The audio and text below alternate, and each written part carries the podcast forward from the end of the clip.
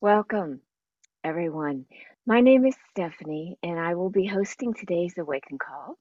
Thank you for joining us from wherever you happen to be in the world.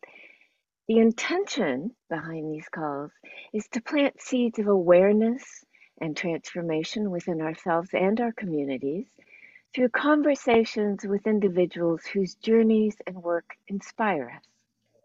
Awaken Calls is an initiative of Service Space, a distributed, global, all volunteer community committed to the principle that by changing ourselves, we change the world. Behind each of these calls is an entire Service Space team whose invisible work allows us to hold this space. In a few minutes, our moderator, Birju, will begin by engaging in an initial dialogue with our speaker, Amishi Jha, and by the top of the hour, we'll open into a circle of sharing where we will draw upon reflections and questions from our listeners. At any time during the call, you could submit your questions or comments via the webcast form on our live stream page, or you could email us at ask at servicespace.org. That's ask, A-S-K, at servicespace.org. And whether you're tuning in live or listening to the recording later, we're grateful for your presence in co creating and deepening the collective energy of this conversation. And a friendly reminder that if there is a technological glitch or any other issue for any of the speakers, please just hang in there while our team works to quickly bring the speakers back on. So now, let us start with a minute of silence to anchor ourselves into this space. Thank you, and welcome again. Our moderator for the conversation today with Amish, Amishi Jha is Birju Pandya. Birju is a longtime volunteer with Service Space. He is interested in how to bring the topic of transformation in human development into business and finance. He has played decision making roles with multiple financial institutions, pushing the boundaries of finance for good. Most recently, that has included bringing concepts such as dialogue practice and shadow work into the office. Birju will now introduce our guest and begin this conversation. Birju, over to you. Thanks so much for creating the container, Stephanie. And I have the opportunity to introduce our guest. Our guest today is Dr. Amishi Jha. Amishi is a professor of psychology at the University of Miami and director of the Neuroscience Research Lab. Her work has been featured on major news sources such as NPR, TED, Joe Rogan, and the New York Times. Her recent book, Peak Mind, was a national bestseller. I would like to also say that I'm particularly joyful in this conversation because she's a family member. Amishi, thanks so much for reflecting with us today. It's great to be here. I would love to start out with some of your recent experience. I know you recently completed a mindfulness retreat. How are you? um, well, let me just first say I am so glad to be here, as as you mentioned, for so many reasons. I mean, as a fan and uh, heartened uh, enthusiast of everything service space, um, and you, uh, to have this conversation, this opportunity, and to be able to share some of what me, what I've been up to, what my lab's been up to. Um, it's it's a real privilege. So, very very happy to be here. And yes, I, for the first time since like probably many of us, uh, the pandemic, I was able to go on retreat that didn't involve being in front of a screen uh, with other people, but actually in a physical space with other people. And it was a four day retreat, so a little bit different than some of the longer retreats that I've been able to do. Um, so beneficial. And it just, there's, a, you know, I know a lot of us have experienced this too of uh, so much can happen, just like we're doing on this call when we're in this virtual shared space. But there's a different quality when we're physically in others' presence. And this happened to be an Asian and Pacific Islander retreat. So everybody at the retreat center, and it was held at, I was at Insight Meditation Society, which I've been to many times and I love. Uh, but being in that space with people of Asian, South Asian, uh, and and Pacific Islander descent was a very different experience and really filled me up in a in an unexpected way. Um, so it was it was very beneficial. I could say more about that, but to start, well, I love, I love that as a yes, yes, I love that as a context setter, knowing that you are on the other side in, in many ways of a lot of uh, foundation setting in terms of your work, providing the guidance for people to do this kind of uh, path in their own lives. And so, uh, context setter for the audience here.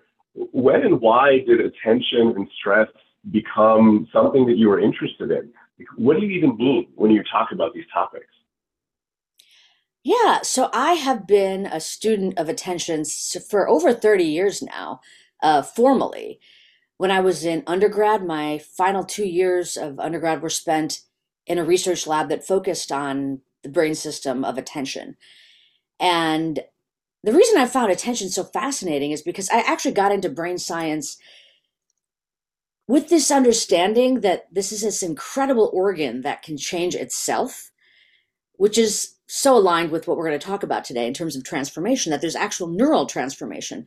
So in in kind of picking what area of neuroscience I wanted to study, I knew I wanted to pick something that would have a very profound effect on the way the entirety of the brain functioned. And attention as a brain system does that. It actually recalibrates, and we know this from our own experience, but it can recalibrate how the entirety of the rest of the brain functions. So sometimes I'll call it the brain's boss. And um, it was really it's it's really exciting to study the brain's boss because you learn a lot about basically all the brain systems that occur. But one thing started happening in my work after I had gone through grad school and and postdoc years where really I was just probing the fundamental brain biology of attention like how does it actually work etc so that's what led me to a deeper understanding of how powerful it is um, but when i started developing my own lab at, that was then at the university of pennsylvania we started doing studies that we're trying to ask a different question, which is how can you perturb this very powerful brain system? What can you do to mess it up? Which sounds strange, but really it was a way to get a deeper understanding of how the brain system of attention works. So we do things like uh, have people do very attentionally demanding tasks, sit in front of a computer screen, uh, ask them to do something like, you know, track visual images or respond to certain stimuli. And then we'd mess them up by presenting negative images or we'd stress them out by saying no go faster go faster or you're getting everything wrong. Really contrite really fun kind of nice things to do to people. But we did it on purpose because we wanted to see the circumstances and thresholds that would really cause people to start to fail. And unfortunately what we saw was that we could very easily and reliably cause this extremely powerful system to fall apart. That was good insight into how attention works but it got me really sort of troubled because uh, this now, if we just place in time when this occurred, it was right after 9 11. And um, mm. we knew at that time, you know, we were in a, the whole country was sort of in this high alarm, high alert state. And we knew that there were certain people, for example, military service members um, and so, sort of support organizations, that were in this high demand multi tour cycle.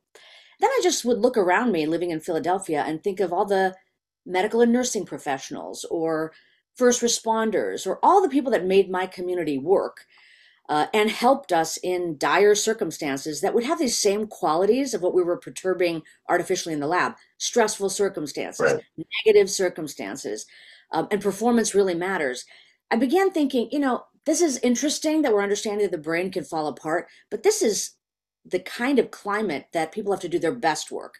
And when you talk to a firefighter, it's not, oh yeah, I don't like to be stressed. It's like, no, stress is not a problem. I run into the burning building, right? So uh, that's what sort of started transforming my interest from attention and how it works into how to make it work better and how to train it. And so I kind of became obsessed in some sense of like, we got to figure out how we can protect it.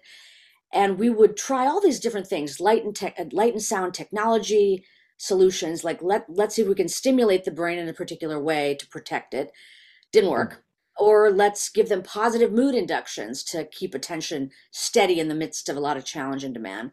Didn't work. And a bunch of other things that all basically didn't work didn't work didn't work. And it, and it really it really bugged me that we couldn't find a way to support attention. And then out of a long story short in some sense and we can talk about the longer part of the story but through a series of personal events in my life. I came to become reacquainted with meditation and mindfulness meditation in particular and then started bringing that into the lab with the idea that well let's try this. And there were many reasons why it was actually kind of the perfect solution.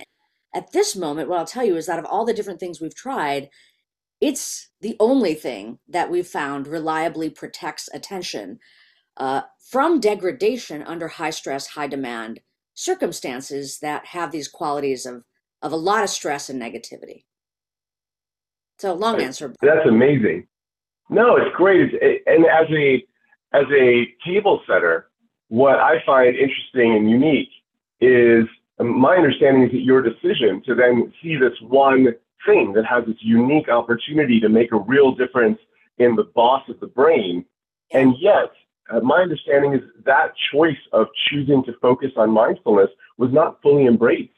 Can you talk about the inner clarity that is required to engage with a topic that you feel passionate about when things like your bosses, your family, your finances, the institutions you're connected to, they might be like, okay, but that's pretty new age.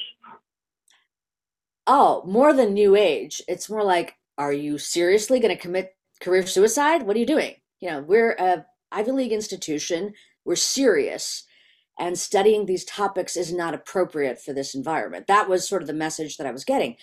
But just to kind of back up, because you know it didn't come out of nowhere that I decided to pursue this. Um, it came out of a very personal, um, direct experience with high stress, high demand in my own life, which was part of the fact that I was at this high power, uh, high demand institution and had just had a mm. child and had a husband who was in graduate school and uh, I'm sure at that point, as my cousin, I called you many times and uh, wanted to, to to cry into the phone about how difficult things were. But it was a very difficult time in my life, and what I realized was that, and it was ironic, right? So I study attention. That's what I study. But the insight I had was, oh yeah, that's the system that is totally offline right now. I cannot access my attention.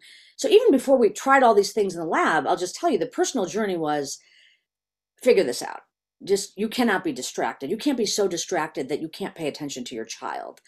Uh, you know, I just remember this mm. very poignant moment of coming home at the end of a long day, and there were many long days in the early stages of one's career when you're really trying to devote yourself to what you're doing and, and succeed. Um, but it was important to me when um, uh, when when my son, your nephew, was very, very young, uh, to have every evening be the time I would give to him. I mean, no matter what was happening in the day, that was our time together. And he would see me and I would see him, and it would be our connection time. So, and I had part of that time was reading to him. But there was one moment where I was reading the storybook, this book to him, a Dr. Seuss book that I'd read thousands of times. Like I could probably dictate what what the words were page after page. You know that experience. And we got to this one page, and he kind of put his hand on the book and looked up at me and asked what one of the things on the page was. And I actually had no idea what he was talking about. So, this sort of mm. autopilot mode had taken over. And that really, really affected me because it was like, this is the thing that I think is the most important time of my day when there's nothing more important than being here. And I'm not here now. And he's like three. So if I can't be here now when he's three, what's the trajectory of this? And panic started arising. Like, this is not the way I want to live my life. Plus, the thing that I can't do is the thing I spend my whole day studying, paying attention. So I was like, okay, I'm just going to hit the literature. We're going to figure this out. You know, it'll take me a week maybe to figure out what, what do people do when their attention doesn't work. Because remember, my interest as a scientist wasn't in in trying to make attention work better. It really was in just understanding its basic brain biology. So it was never something I'd really pursued. But when I started pursuing the literature on this and, and delving in and finding nothing, there was nothing that would really guide me as an individual how to regain a distracted mind that was on autopilot um, and And I was like, that's not right. How do we not know this? And that's what kind of prompted me to understand that, oh, there's this interesting parallel where we're in the lab, we're studying this because we're perturbing attention. And in my own life, I don't have a solution to my own distractibility. Um, and and then learning about mindfulness uh, through through actually a, a very senior um, colleague, Richie Davidson, who had mentioned meditation in one of his lectures at Penn, and he got the, he got the same quizzical look that I ended up getting years later from me. Like, what, what are you talking about? Meditation. Um, I really thought it was an inappropriate thing to bring up at a serious neuroscience lecture. and you know and i was a skeptic because you know in our in our family we know that this is not something that was not heard of i mean it's something my earliest memories are of my dad meditating I'm literally waking up and saying oh he's sitting freshly showered doing his mala so i knew this was a tool that I'm curious why, given that context that you had, it felt so out of place. Because it felt like a personal decision certain people made from certain cultural backgrounds that might be good for them. But it was not a serious enterprise that one might entertain in a, in a neuroscience laboratory setting. So it was sort of like, yeah, that's great for that context. But in my life, that's not something I'm going to bring into the lab. Um, right. So anyway, but it bugged me that he said that because it was actually in response to a question about how to make a brain that was in a negative state look like a brain that's transform it into a brain that's in a more positive state, mood wise. And he said meditation. That was his answer. And I was like, oh gosh, really meditation?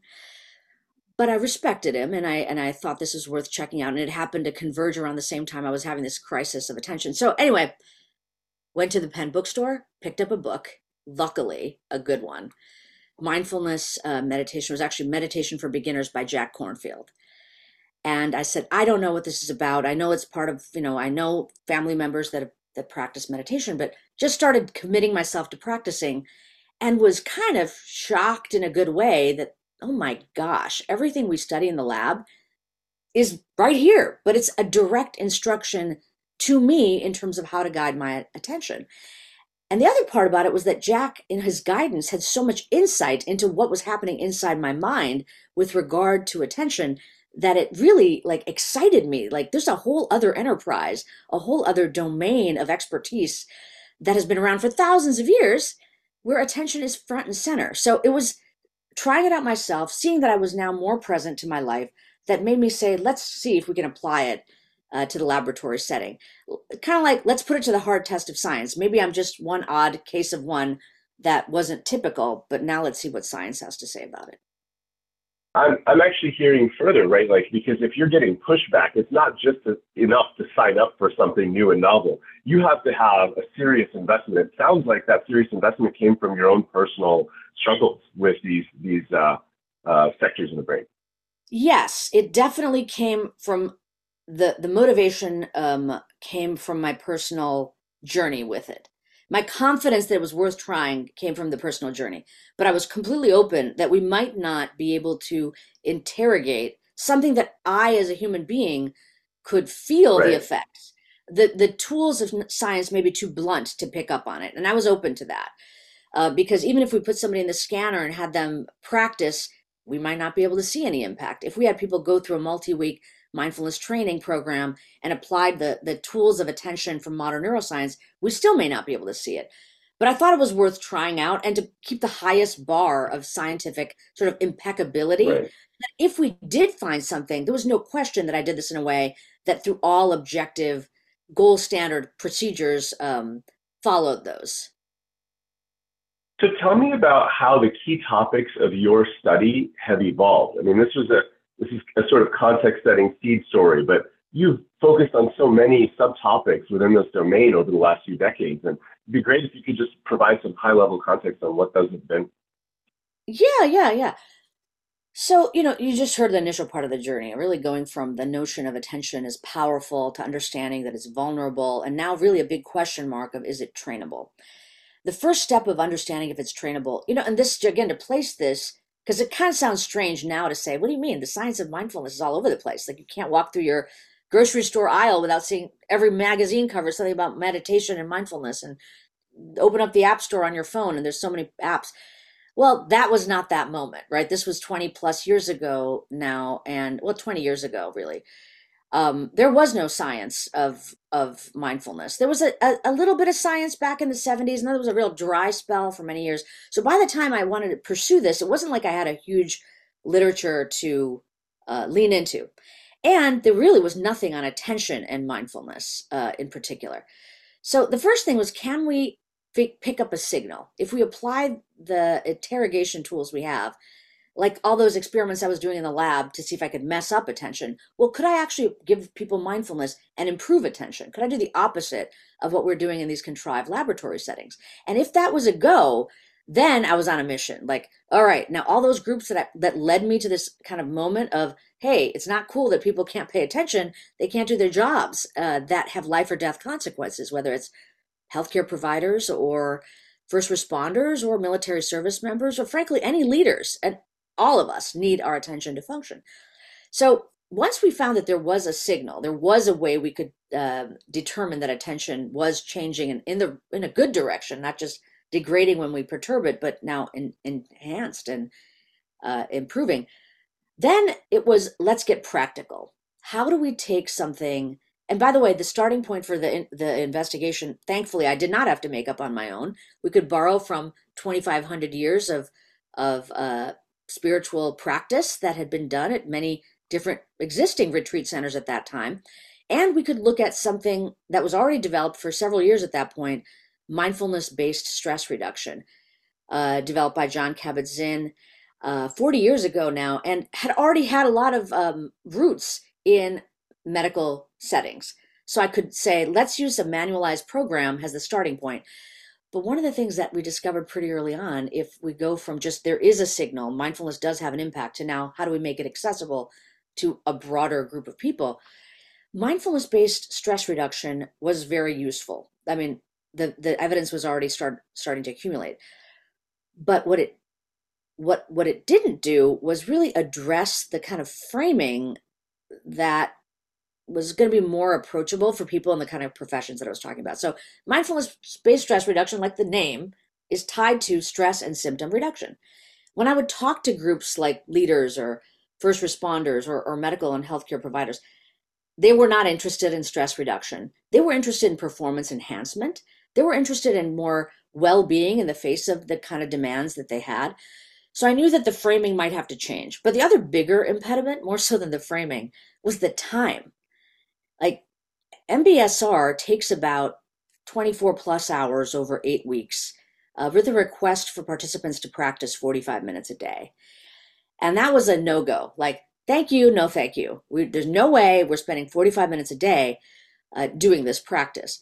And so um, that's how my program has evolved. It's gotten much more interested in what is the minimum effective dose, how can we contextualize it, and how can we scale access to groups that may not naturally gravitate toward mindfulness training, but who also have vulnerabilities in their attentional performance that has real life consequences.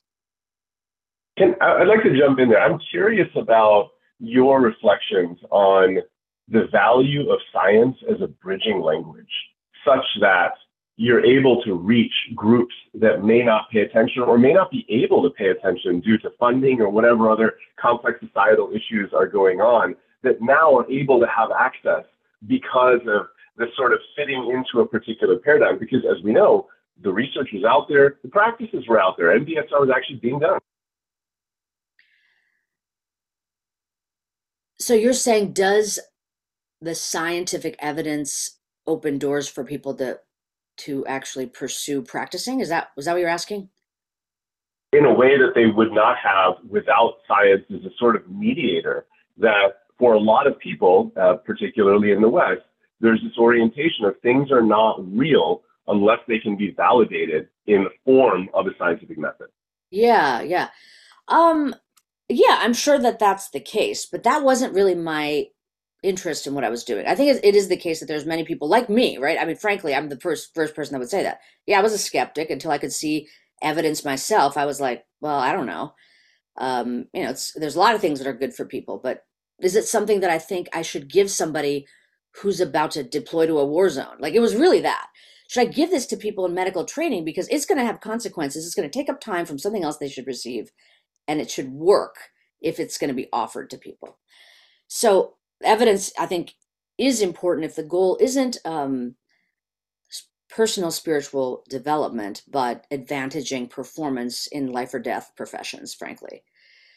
But the thing that the science did do, as far as I'm seeing in our last 20 years of work, is it provided answers of what the boundary conditions are of what will work in certain conditions. So what we found, for example, is that we, you know, MBSR was the starting point, eight weeks, 24 hours, 45 minutes a day.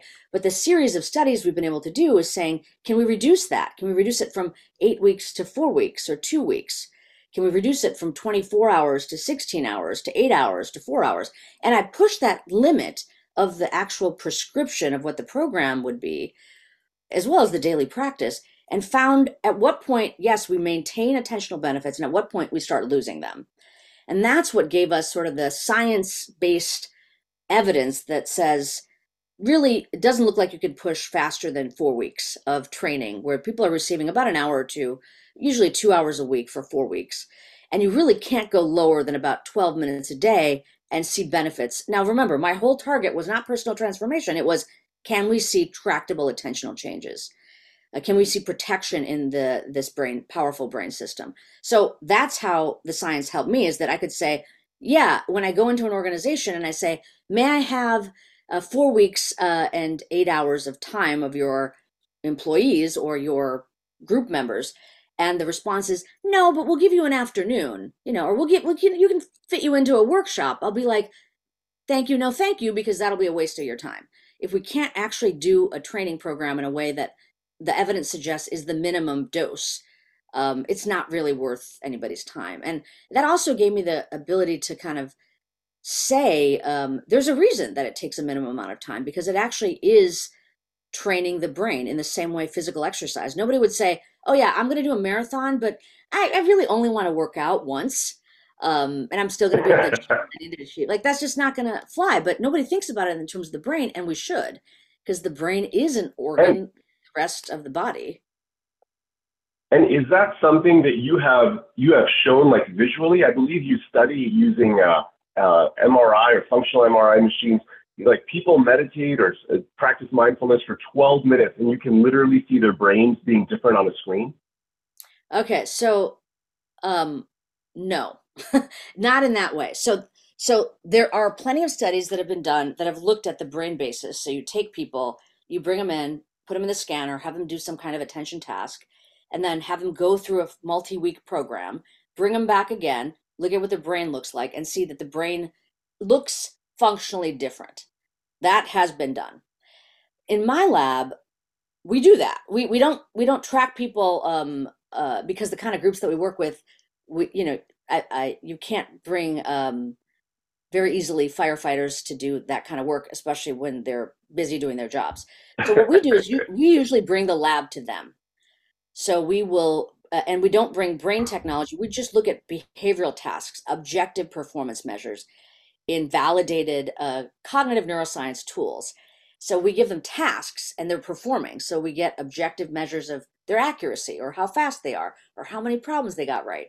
And then we'll have them do that over multiple weeks. And that is what led us to say, oh, look, their behavioral performance looks good if we go down to four weeks and eight hours. But if we go down to two weeks, falls apart. We don't see the benefit anymore. Or if we go from eight hours to four hours, we don't see the benefits anymore. Same thing with the hmm. number of minutes of practice per day.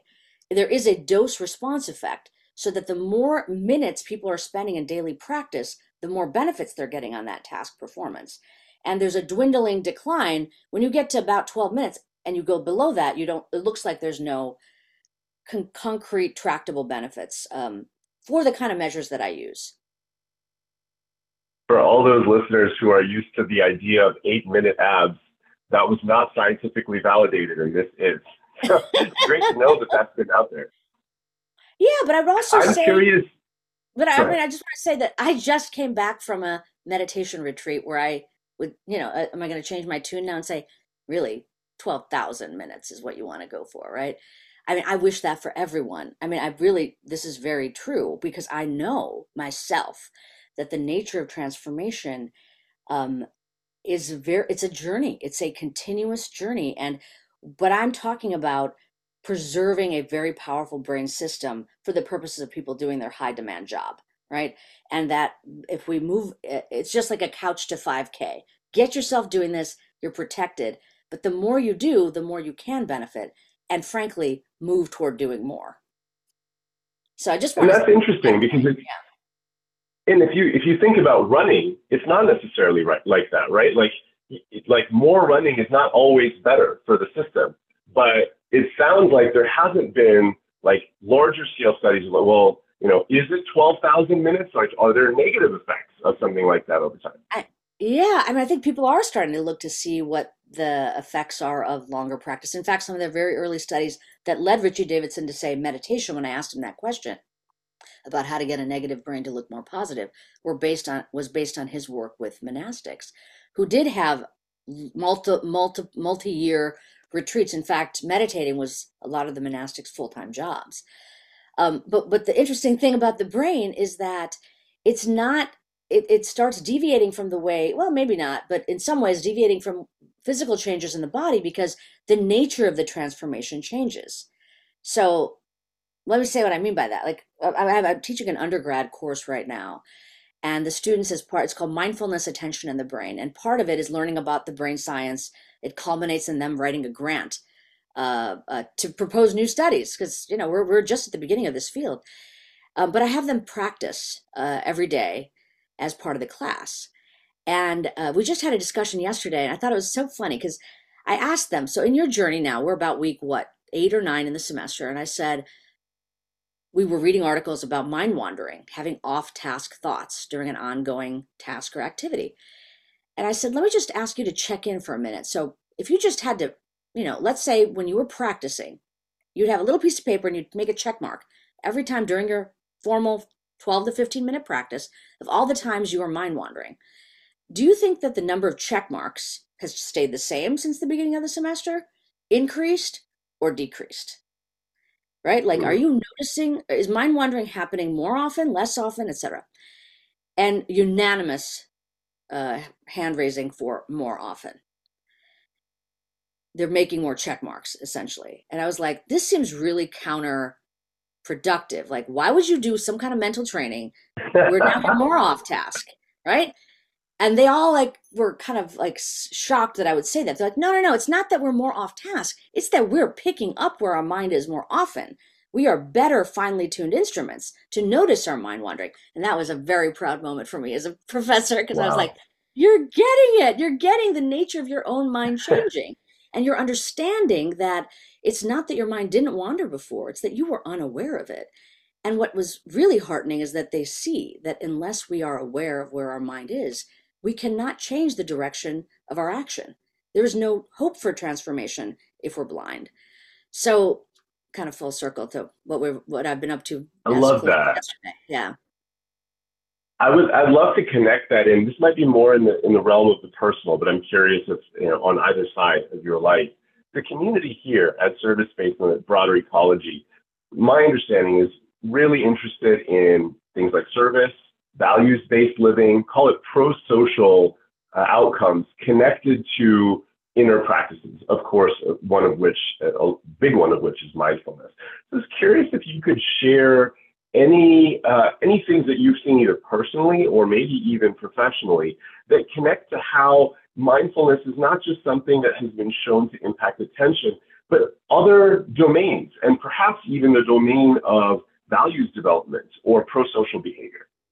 Yeah, such a good question. And I always get, you know, I always get a little bit um, cautious when I talk about my work um, in certain communities because I want to make clear, like, I study attention. That's what I study. That's not saying that's the only thing that changes with mindfulness, right? I mean, it's my tiny lens into this world of uh, of a transformative practice um, and that I'm trying to, it's not only that I'm studying one out of many different functions, but I'm studying in a very specific context of with high demand groups under the most high demand circumstances. So it's a very narrow uh, lens that I've got on it.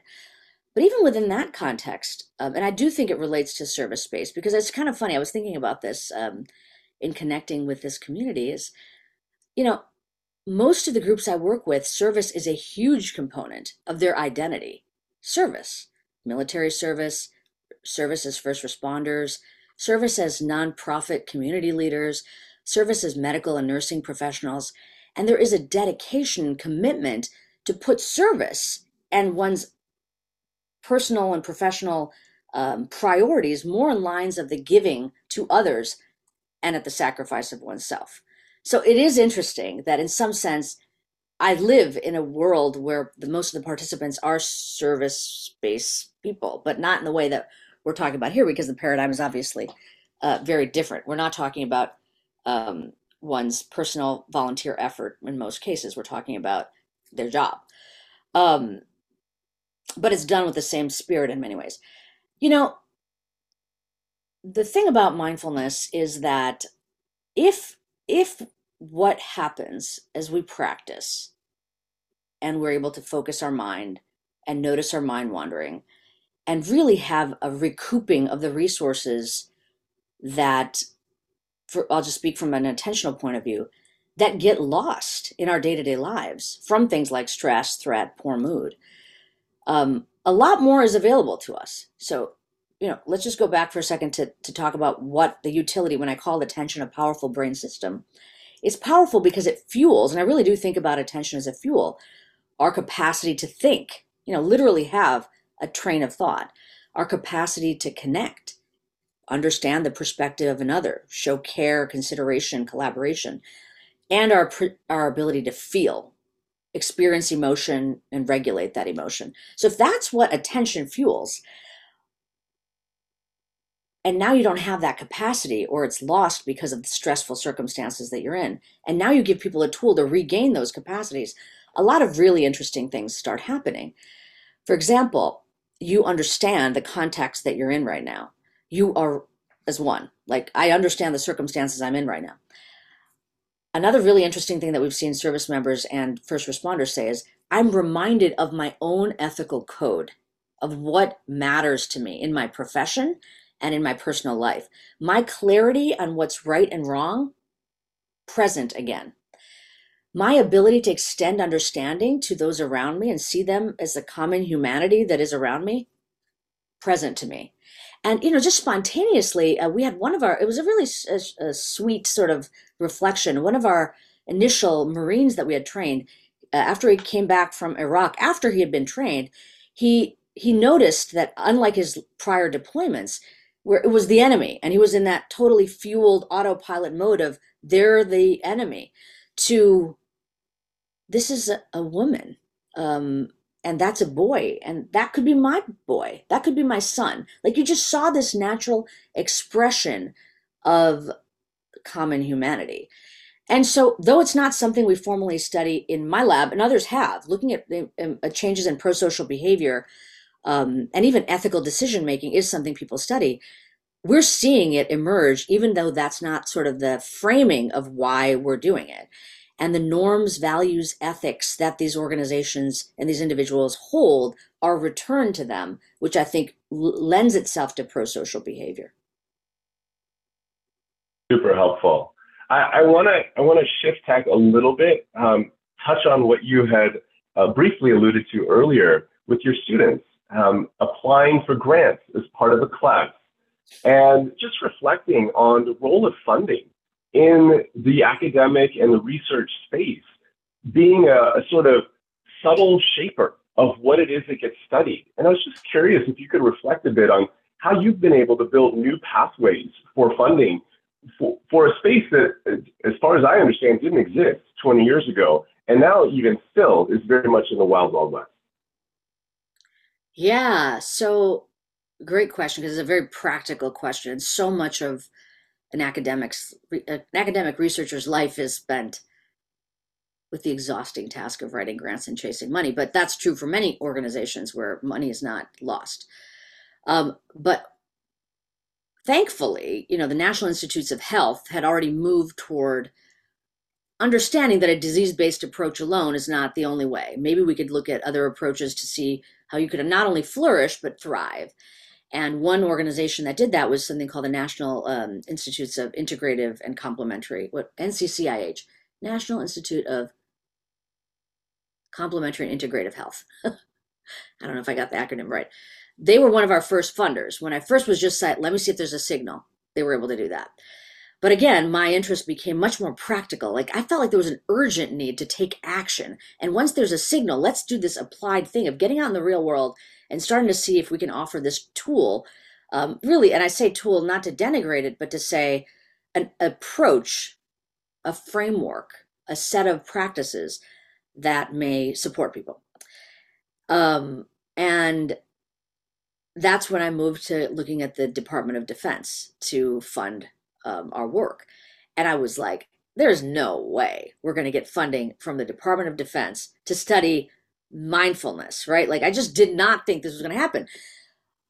But we wrote our first set of grants, and I do think the timing really helped us because it was almost like they were throwing up their hands, like, we don't know how we're going to help. We've been on, you know, at that point, seven continuous back to back deployment cycles, and the suicide rate was going up, PTSD was increasing, domestic violence in this community, and then the contagion of veterans returning and seeding our society with very problematic individuals that were going to not only have their own lives disrupted, but potentially, uh, you know, contagion into the lives of all their family members. Um, they were like, yeah, sure, mindfulness. I mean, that's the way I think of it. We'll try it. We'll try anything. Um, and the funny thing was, in the first time we got those grants, um, we got $2 million in funding uh, because I'd done all these pilot studies, and I could not get a single military leader to accept our project. So the funders had wow. decided, but then nobody would take us. And it took me it took me a year of like basically I didn't know a single person in the military before I started this work, uh, but making a personal appeal, showing our case, showing our data, and we got one uh, leader to accept the project to try it out. What happened after that project, and thankfully it was a successful project, is every soldier that came through um, literally said, Get this to my spouse. Like, I'm about to be deployed. Usually it was she. She's back here holding down the fort. Get this to my spouse. So then I approached the DoD and I said, Can I apply for funds for military spouses and military family members? And they said, No, we're not going to fund you to do that. Yeah. This is where it gets to your question, which is what do you do when there are not open paths to research funding? And I, I mean, I guess I want to share this just because I think this is what we have in common with the community of people listening to me now. Um, we have to think about how to solve problems in a different way. And if the if the if the traditional approach isn't working, how do we bring our own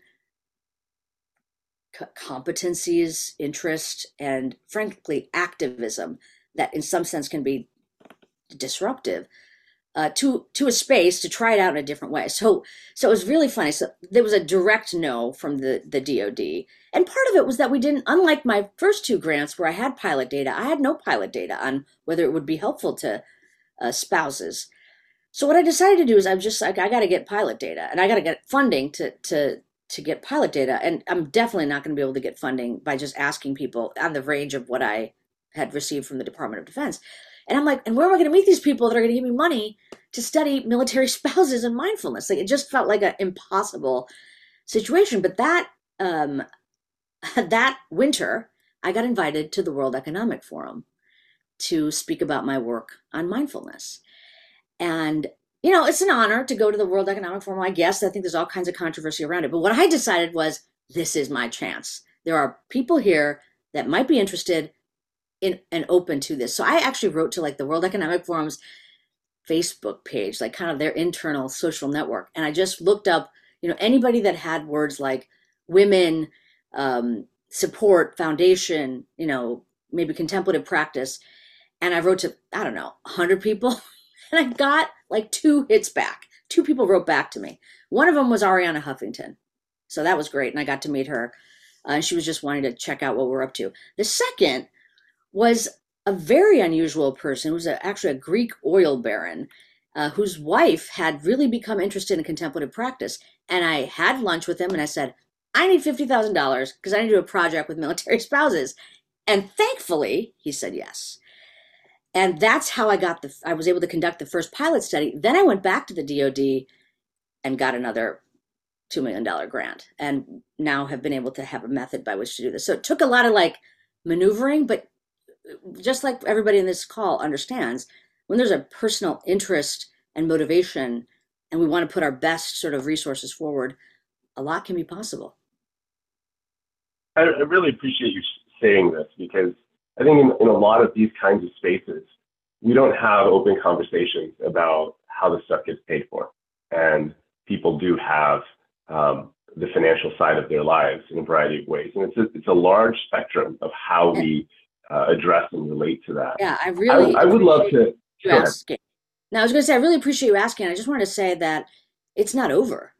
Um, there are constantly communities now that we have been successful in what we've been doing, and the word is sort of out on the benefits of mindfulness training. I'm getting approached often in in many heartbreaking ways of how we might be able to offer a training program, etc.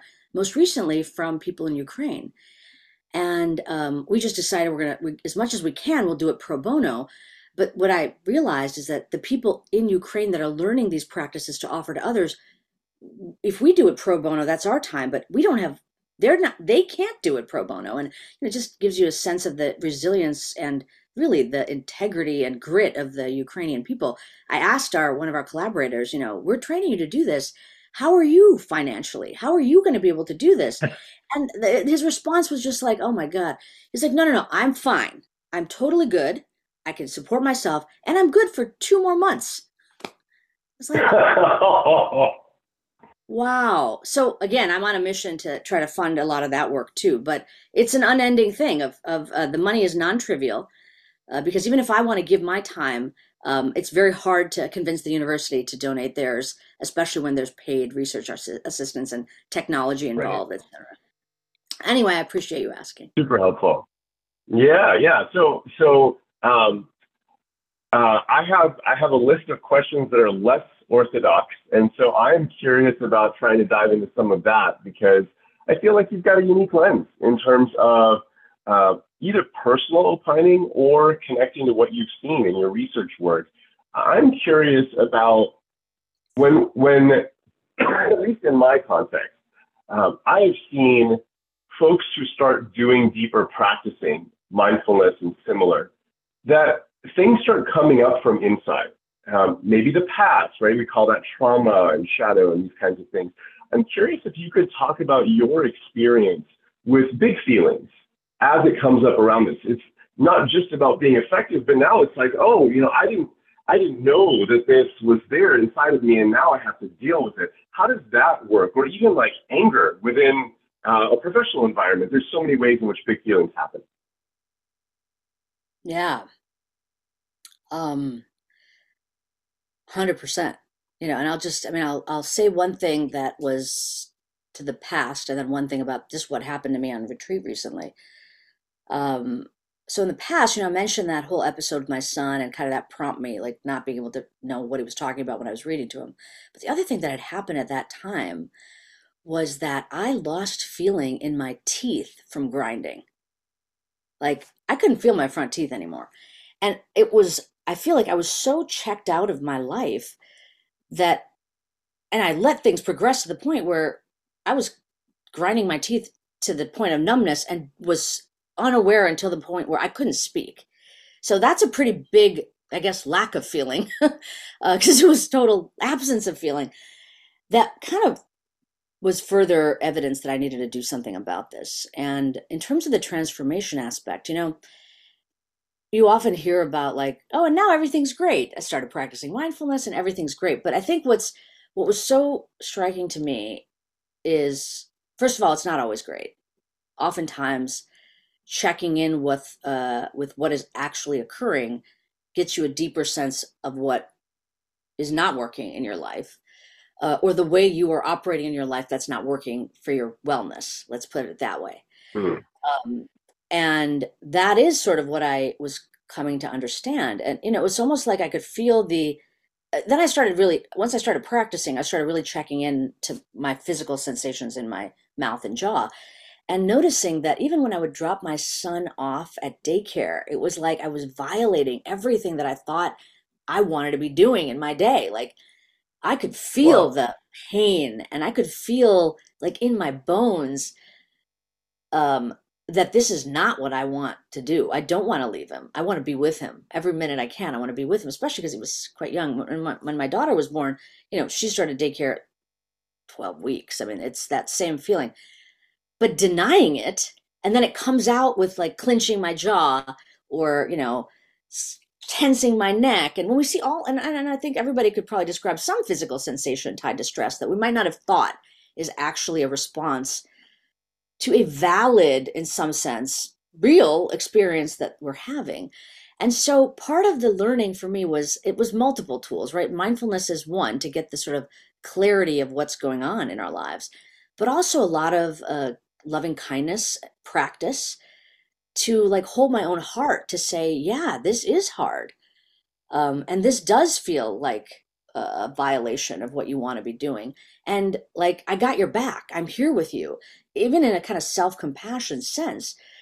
Um, that helped a lot. That helped me a lot because it made me not have to deny what was happening, but made me more able to hold myself in the midst of difficulty, which helped me hold up, you know, a lot more in my life in the midst of difficulty. So that was sort of a big feeling that that really helped me not only preserve dental functioning, but but really the journey, the journey of what it means to to operate in a professional environment as a young mom, which I think many many young parents uh, and appreciate.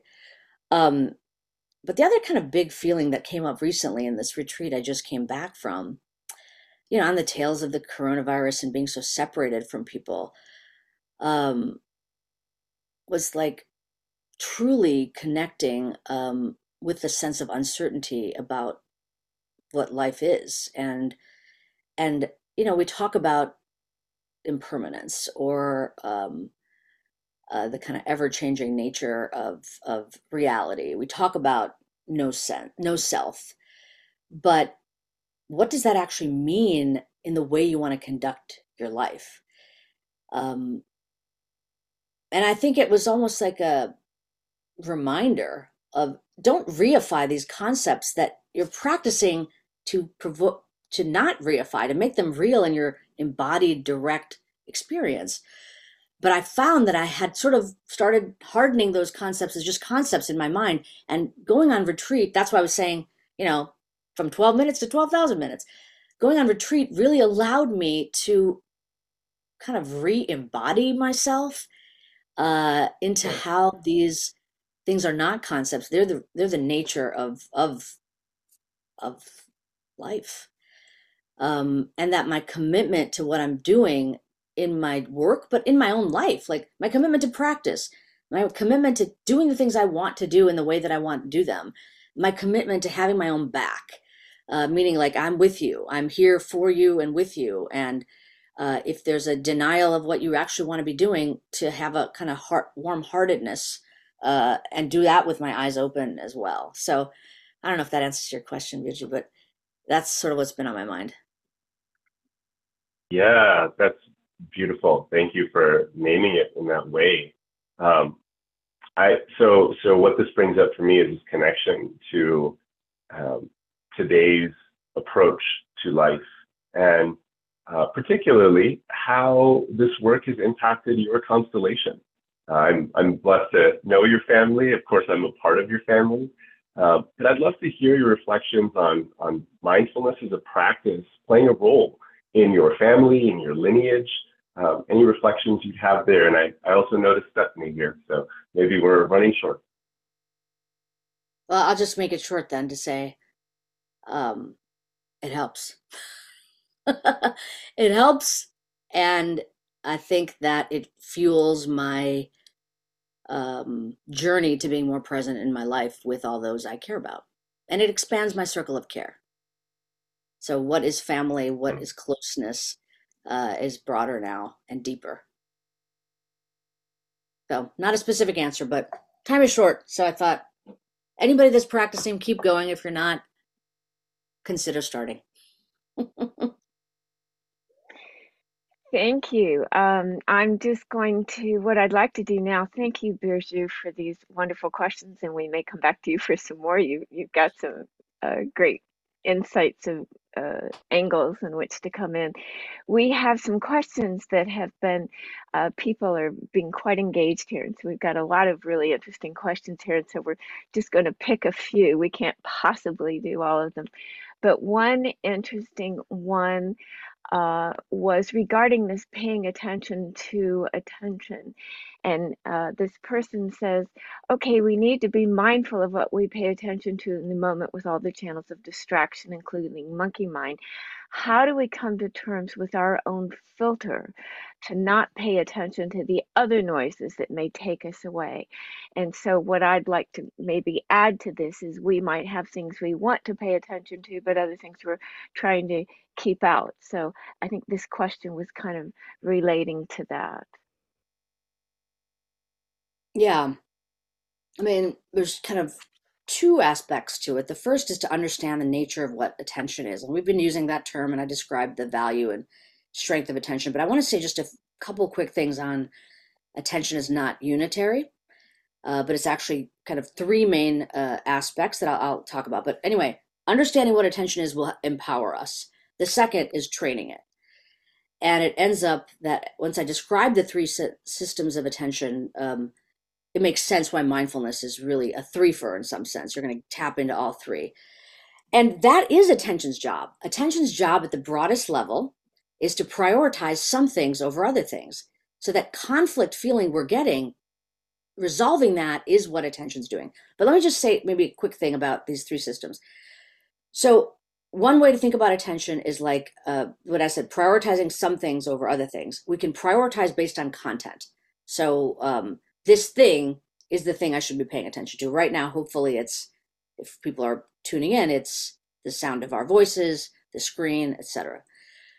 The metaphor I use for that is like a flashlight or a torch, depending on the part of the world you're in. Whatever it is that we direct our, our attention toward gets illuminated. That gets priority. Torch or flashlight is very handy if you're in a darkened room, right? We know that, or a darkened path, you can point it, you can hold it.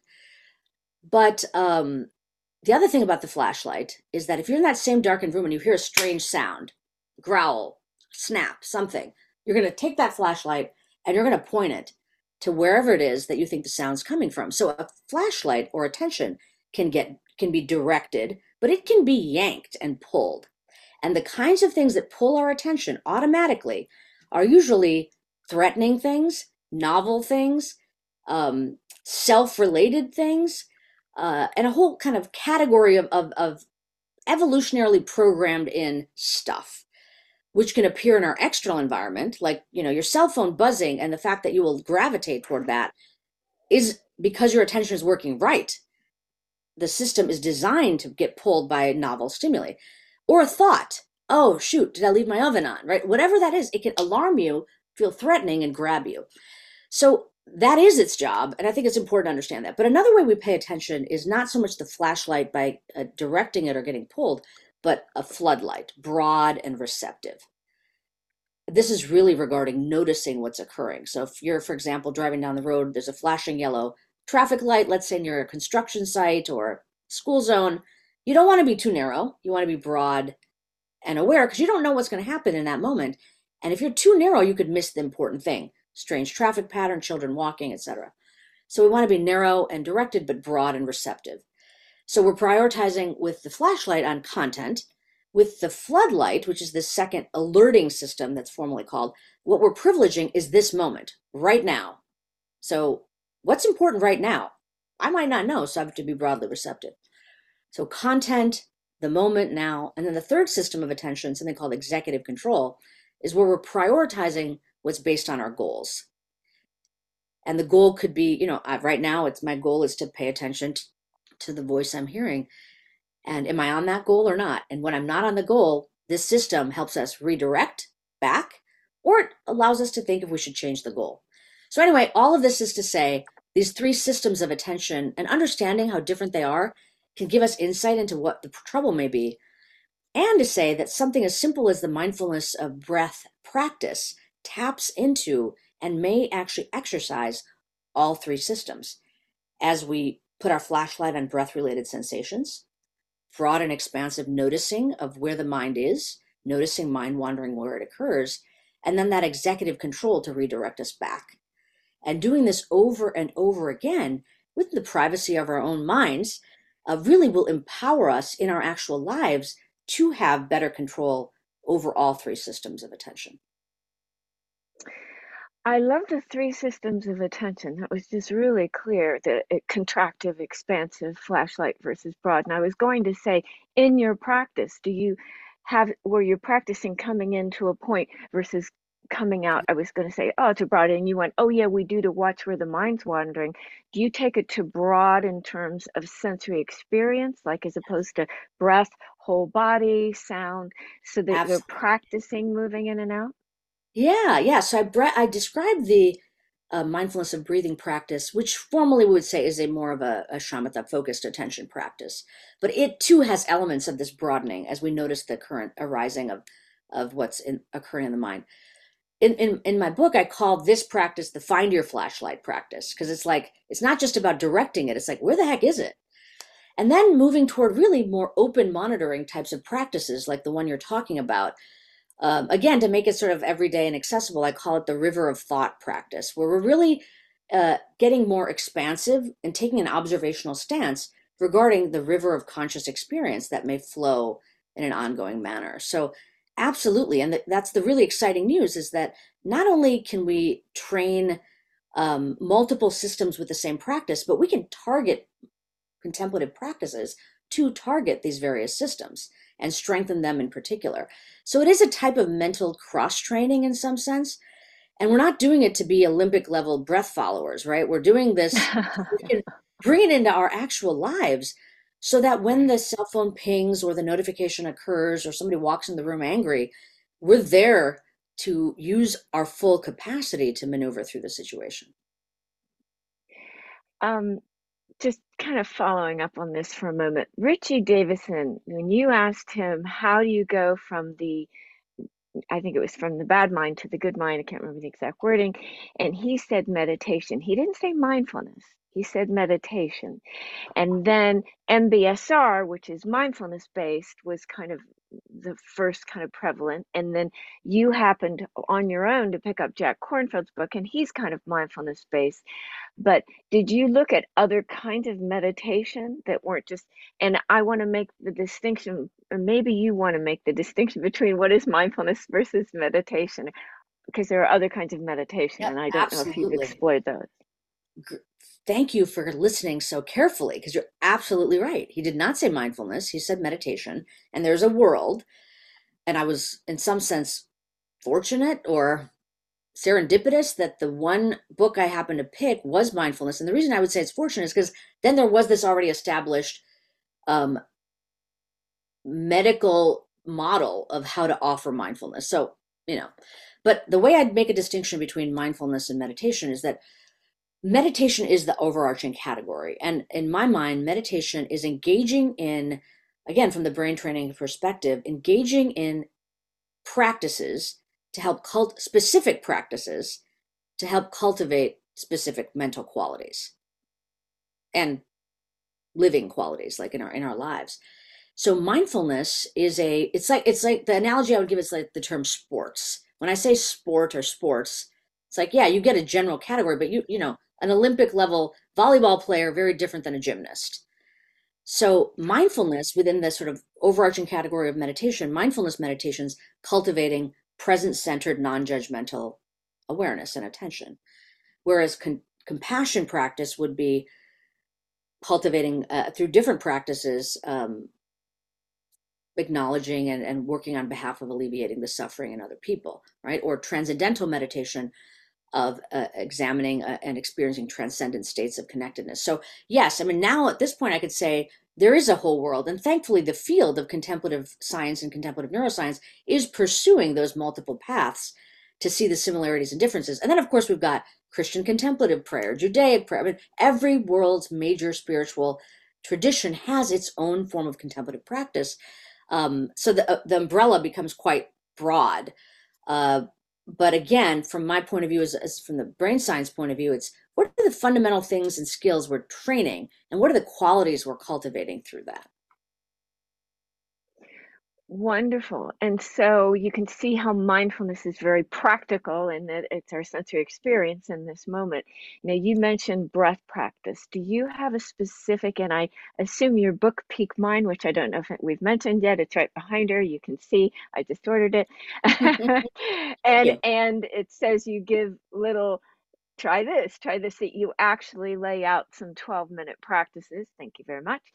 Um, so do you it, and it'll probably be in your book uh, have specific so mindfulness of the breath is one. Do you ever work into external sound external sight other sensory experiences? Do you see differences if somebody is working like maybe if their body's had a trauma they get their concentration with sound or something? I don't know. Have you seen difference with where they're focusing in their sensory experience Yes. So to answer the question regarding the book, the intention for the first category of practice is to have an anchoring object. And that anchoring object could be internal breath related sensations, or even if you want to stick to the breath, it could be the sound of the breath, or it could be some other uh, external or internal anchor, right? That I I have more kind of um, leniency around. But the key thing we're picking up on is there is a target object. Notice when the mind wanders away and return it. And then there's sort of a trajectory that is really inspired by uh, an MBSR type model where we go from uh, mindfulness uh, of the breath to body scan to open monitoring, which is really this expansive quality where we're taking in sights, sounds from the environment as well as the inner landscape, and then a loving kindness or connection practice. So there is that whole trajectory I give um, that is part of sort of the, the standard uh, contemplative mindfulness affiliated canon, I guess, of practices. Um, oh, there was a second part of your question. Was there something else that you were asking? Uh, yes. I, well, I was asking if you noticed because what you just now said Ah, is there was a trajectory, and so I was noticing if different ones had different effects on yeah, so attention. Like, thank you, thank you for the for the nudge, uh, working memory nudge. So yes, so the interesting thing about if we look within, um, for example, brain imaging studies, when we have people come into a scanner and actually practice. Um, there's some, this is very different than seeing the effects of a multi week training program on brain function. This is like you're actually in the scanner and I'm saying, do a body scan or do a monitoring of sounds or um, do a loving kindness practice. Yes, there are different brain networks that would be activated. The cool thing, though, for example, if you do something like um, focusing on the breath or focusing on an external object, is the attentional networks would be the same in both of those. But the target areas, so you'd have a body map, the motor cortex and somatosensory cortex, that would be activated when you're looking at breath related sensations. Or if it's a visual object, that's the target, you'd see visual areas that are active. But in both of those, you'd see the same attentional network um, that is kind of churning through when you're present versus when you mind wander versus when you return back. Um, that's what gives me some confidence in saying these are generalizable ways, uh, regardless of what target object you may pick. There are specific benefits you may get with specific targets, but you're still in both cases training attention at a more fundamental and generalizable level. and do you, so one more, do you adjust? So you have a course you take people through, like maybe if somebody has, they can maintain better attention when they focus on a heart opening event or when they focus on a visual event or or is the goal to train their attention in this range or So, find the thing right. that they're better at that one Yeah, so okay, so it's, it's such a um, great question. You know, remember where I'm coming from, and, and the book is the culmination of this journey, right? I'm coming from the conducting large scale research studies. So the name of the game there is not to emphasize individual differences and individual journeys, but to really say this protocol and the engagement in this protocol and the benefits. So I think that what you're describing is essentially the next steps of what the field will start to also investigate is what's the what's the what are individual differences? So are there particular um, personality types or life histories that make people more more able to engage in certain practices or certain preferences that lead to better benefit with other practices so we don't know much about that yet we're starting to get a handle on that and there's some really interesting uh, insights that can suggest not even insights scientific findings that suggest there's some things that may be contraindicated for certain people. Don't do these because they're not going to help you out, and that you might be kind of banging your head against a wall in some sense. um, and and that's almost like what's happening in the field of medicine, right? Sort of in medical trials, same idea. Does this pill help for this condition? But then now we're getting to the point of sort of individual, individualized med- medication, and in the same way, individualized meditation. Right, right. Thank you, thank you. Okay, I'm gonna I'm gonna let go. I could just talk to you forever. Uh, I'm gonna. Here's a question from RS. Having done the research, what is your personal connection back to the cultural and spiritual roots of mindfulness and meditation practices? Mm, great question. So, and this is something I obviously think a lot about because um, I'm in it. I'm in the middle of it, right? And my own personal history is is sort of um, looking at that journey. To me, it's really interesting. So if you think about going to this retreat I was just describing that I was at with all people of Asian, South Asian, uh, Pacific Islander descent, looking around the hall at all at the meditation hall and, and the meditation center and seeing all the different murtis and images, I'm like, oh my gosh, we look more like these images than most of the people that are typically here when it's not an, an API retreat. That was sort of a, interesting, like, oh wow. But the other appreciation is these practices uh, have very specific roots. Mindfulness training in particular, mindfulness practices in particular, right? With with Buddhist Buddhist teachings, and they too have taken a journey, almost moving from India and more and more further east. And that's where um, there has been a proliferation and a con- culturally relevant contextualization as Buddhist thought and Buddhist practices have moved. And in some ways, I think about where we're at now and my kind of entry into this as it jumped the pond over the Pacific Ocean and now it landed in sort of California in the US and it's continuing to proliferate and contextualize. So I do not uh, feel that there is some pure um, way in which mindfulness needs to be offered. I think that it should be honored for its history and its contextualization in the cultural uh, context in which it developed and proliferated and was altered. And now, when we think about what it is, because I don't see what I'm doing as stripping it of a cultural context, is just the cultural context that I'm emphasizing is that which already exists for the communities I partner with. So, with the first responder community, it's that cultural context. And how might these practices and aspects of them relate to the challenges and aspirations of this community? Um, so, context to me is very important and needs to be respected from a historical point of view, but also a current instantiation point of view. Um, and I do think it's all an experiment. Like we don't know, you know, is it is it the case that if you don't understand uh, the Four Noble Truths, or if you don't know, um, you know, other aspects of the canon of of uh, classical Buddhist thought, that you won't benefit. The data certainly doesn't suggest that. The data suggests that if you engage in practices with teaching that is coming with integrity and clarity regarding what they're uh, aiming to promote, there are beneficial effects. And that may be controversial, but I'm okay with that. Thank you. Um, here's a question from Pavi. What is the relationship and difference between attention and consciousness?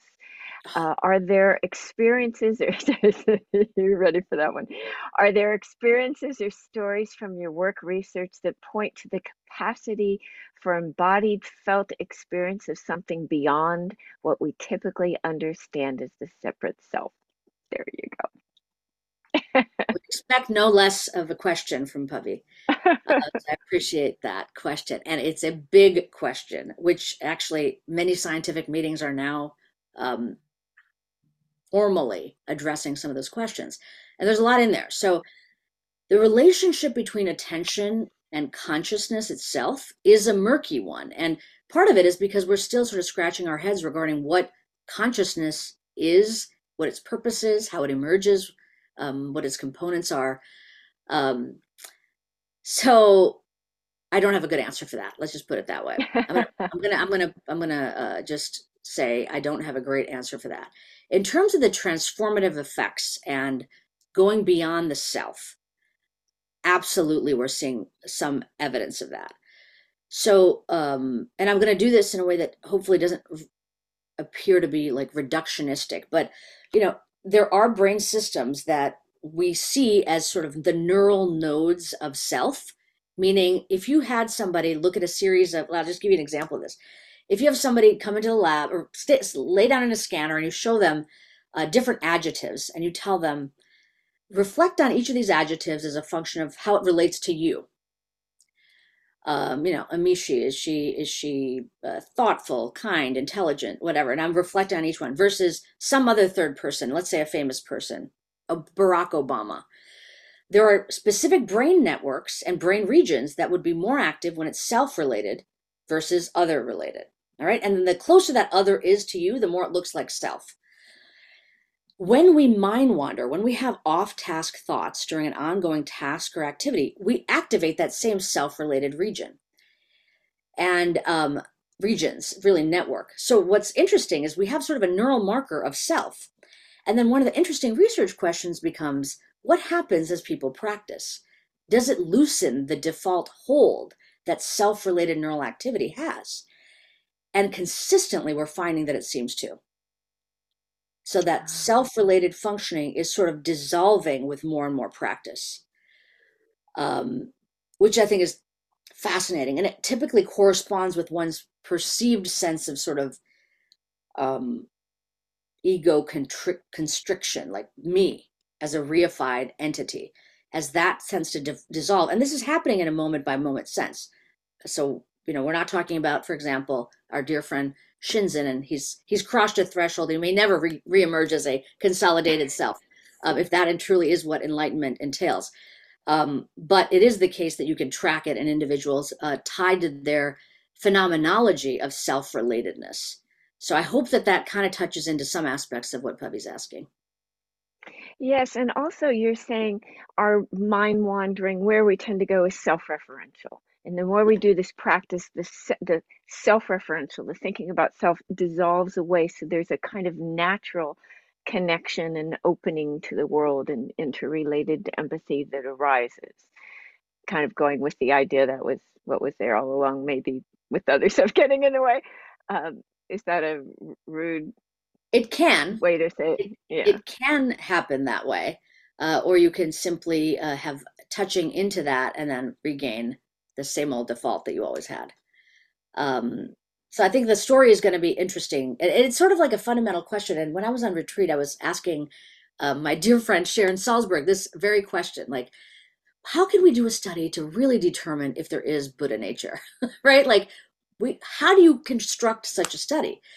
Um, and if we see this inherent goodness and flowing toward empathy, compassion, um, and valuing of our of our sort of common humanity what kind of manipulations to, should you need to do and how would you assess that? So this is truly where the field of contemplative neuroscience is going to have to scratch their heads and be like you know there are fundamental assumptions that are being made in what drives these practices as we're talking about based on their uh, cultural spiritual historical roots.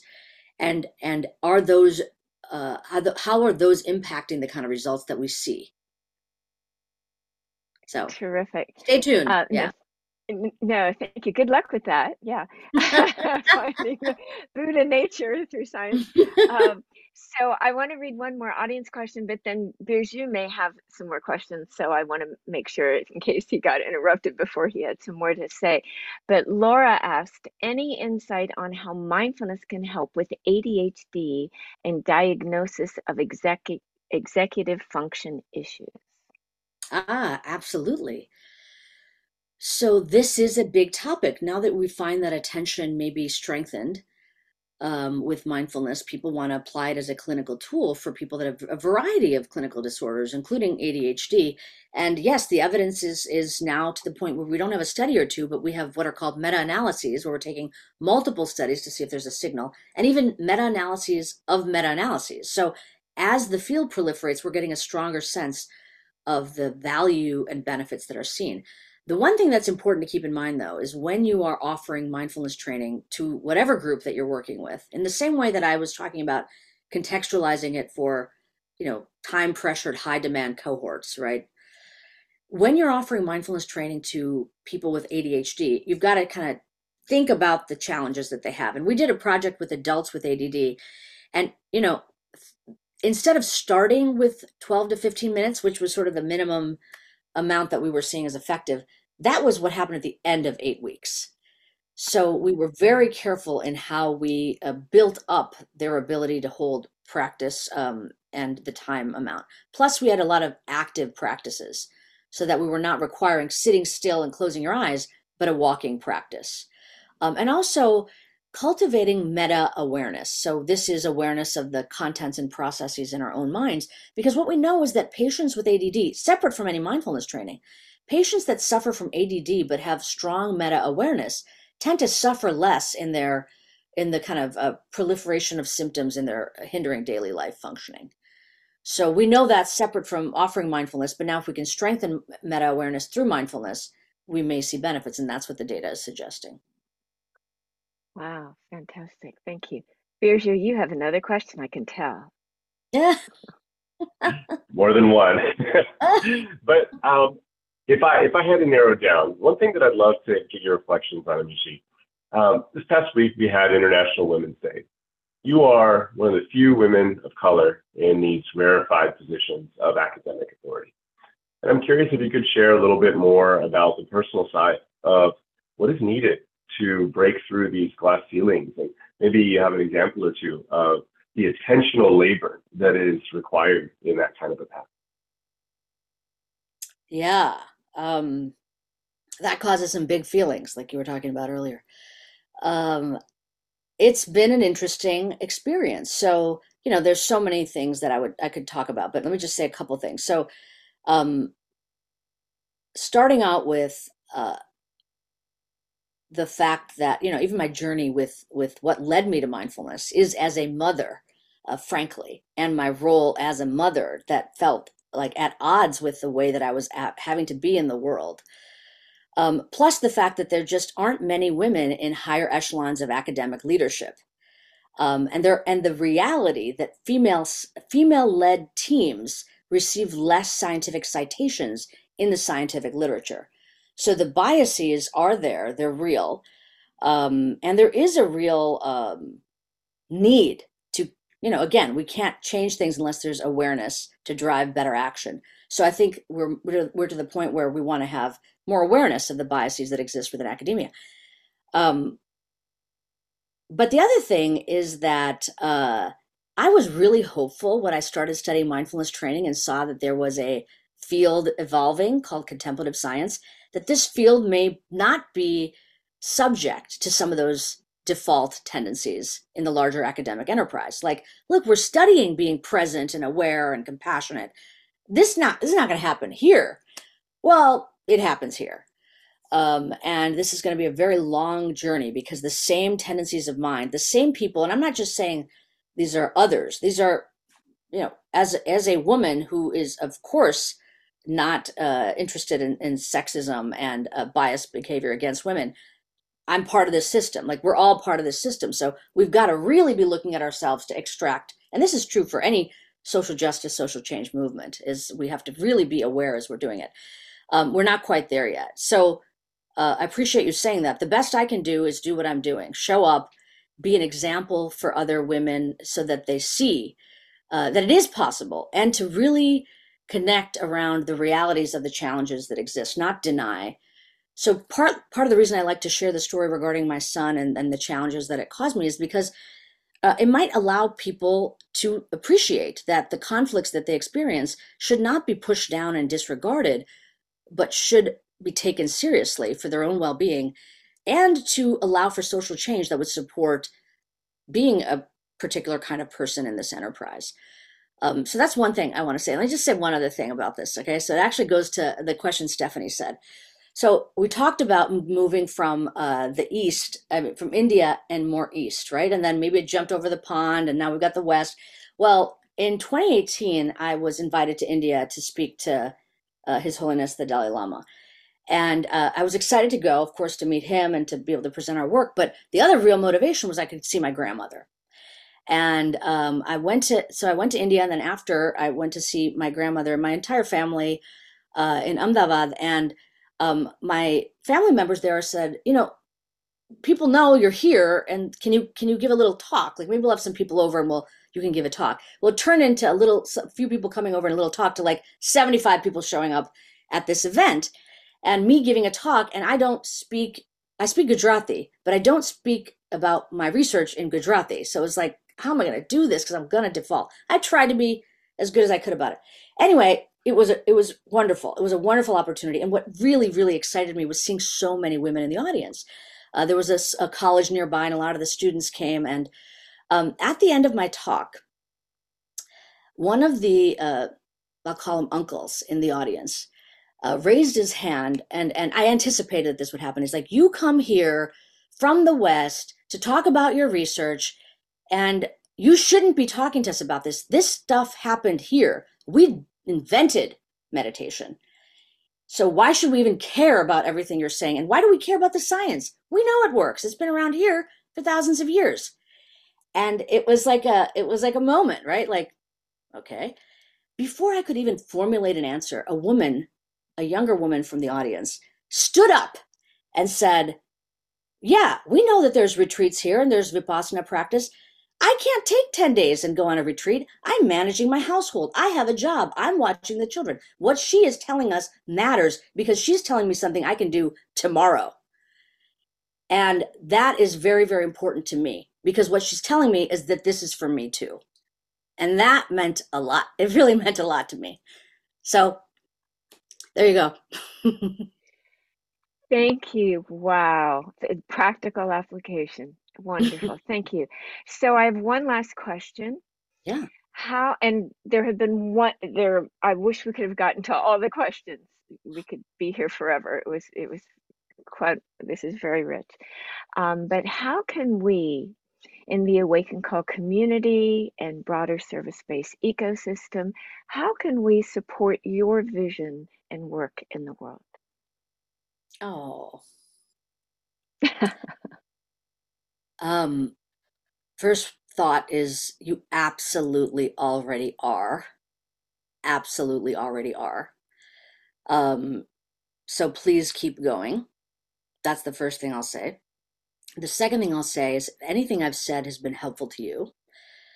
Uh, and in particular, I'm pointing out some of the aspects of our desire to make positive change in the world and our motivation and mission grit focus will potentially have consequences for our own well-being right? When when change doesn't happen as fast as we want it to um, norms aren't shifted as as in the direction we'd like. In fact it feels like sometimes the world is going in the wrong direction and the kind of frustration and potentially even anger that can arise uh, to really remember to lean on these tools of practice uh, because we do need to refuel our own fu- fuel tanks to keep going.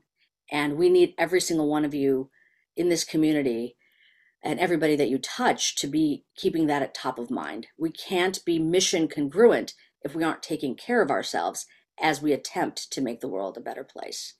So please keep refueling yourselves and keep going. And thank you very much for everything you do. Thank you. I so appreciate like what that woman said when she stood up. What you're saying is something I can do. So you're taking it from studying the brain and what it does to how we actually affect our attention, increase our life quality, and you put it in the most practical way for even you've even got something for people with ADD working for them to get it. So thank you so much. Um, so now we're going to, before we close, I just want to invite Birju if you have a few words of closing you want to offer here. Well, deep gratitude, first of all. It's uh, uniquely special for me to be a part of this conversation and to learn new things about my cousin as a result of this space. So, uh, beautiful sacred container. And um, beyond the, the sort of real value of attention training, to have more context into how you're being is a testament to the value of building that inner capacity, whether that's traversing the academic landscape or uh, your familial and health context, and, and how that leads to these broader reflections that you shared with us. And I know they're not they're not standard in the research, but to talk about what it means to be human that comes from your own continued depth in the practices. I will take that with me out of this conversation. Thank you again. And I will thank you again, Amishi, for who you are, what you do, how you do it. It's quite a gift. And we and thank you for being with us here today and sharing your wisdom, your insight, your research. Many will benefit and have already benefited. So now we're going to close our call in the same way that we opened it with a moment of collective silence.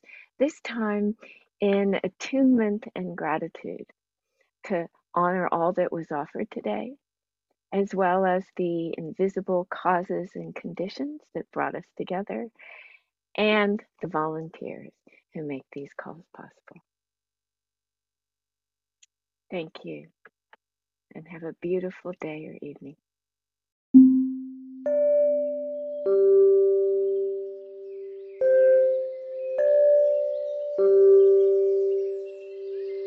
Thank you for listening to a recording of Awakin Calls.